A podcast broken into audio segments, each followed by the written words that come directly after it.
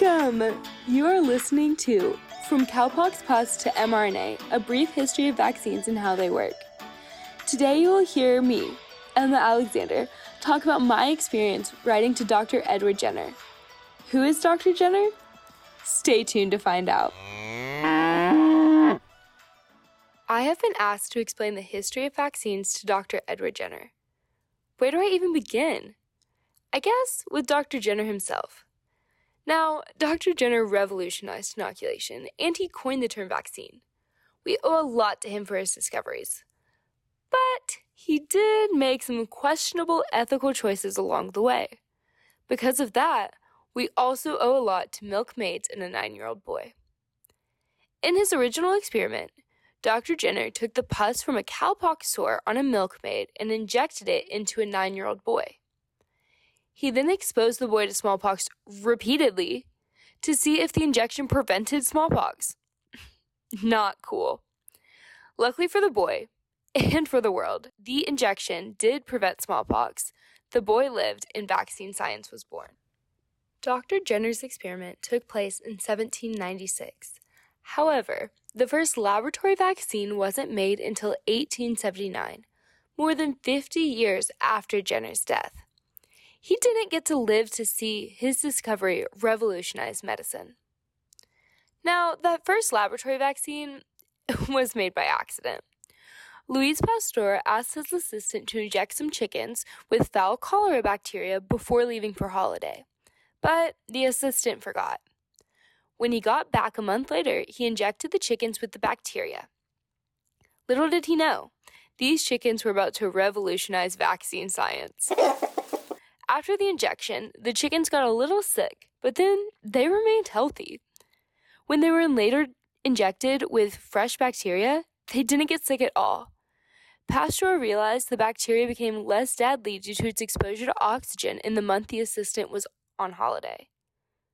So, this assistant's poor memory led to the creation of the first attenuated vaccine. These original discoveries in vaccine science were only vaguely based in science and more based on observation and accidents. The immune system, antibodies, and how they work were not discovered until much, much later. This science, while incredible and life saving, was done blindly. I think Dr. Jenner deserves the scientific explanation for his discoveries. So here it is. The human body has an immune system, that protects it from outside invaders like bacteria, viruses, and other diseases. These invaders are called pathogens. Now, the immune system has two parts innate and adaptive. The innate immune system is very general and attacks everything.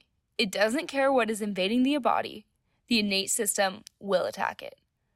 The adaptive immune system, on the other hand, is what Dr. Jenner utilized with his smallpox vaccine. now I feel like I'm about to blow Dr. Jenner's mind or perhaps affirm his beliefs about his vaccine. The adaptive immune system makes antibodies against pathogens. These antibodies are very specific and only attack one pathogen. When Dr. Jenner injected the nine year old boy with the cowpox pus, the boy's immune system made antibodies to the cowpox virus. Luckily for Dr. Jenner and the nine year old boy, Cowpox and smallpox have many of the same components, so the cowpox antibodies protected against the smallpox virus.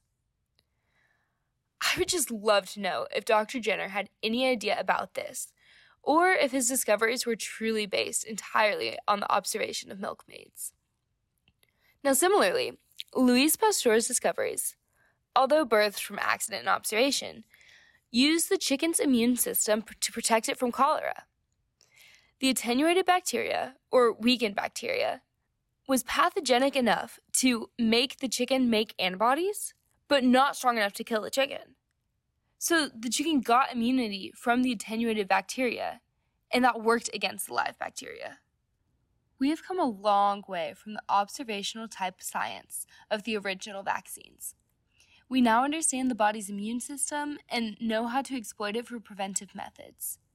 So, we have since discovered several types of vaccines, including inactivated vaccines, live attenuated vaccines, messenger RNA vaccines, subunit recombinant polysaccharide and conjugate vaccines, toxoid vaccines, and viral vector vaccines. They all have their benefits and downfalls, and they have all been made possible by Dr. Jenner's discoveries. Now, my job has also been made possible by Dr. Jenner's discoveries, so I guess I have to thank him for that too. I work on a COVID 19 mRNA vaccine trial. I truly don't think Dr. Jenner would know what that sentence means, so let me explain.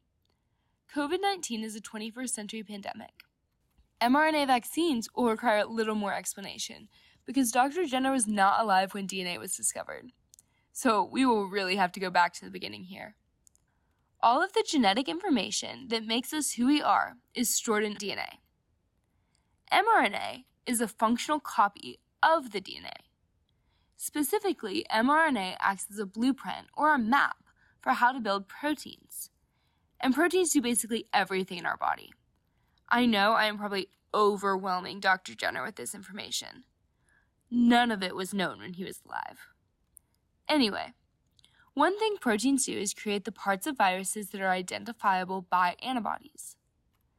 mRNA vaccines work by delivering the mRNA, or the map for the protein formation, to your own cells.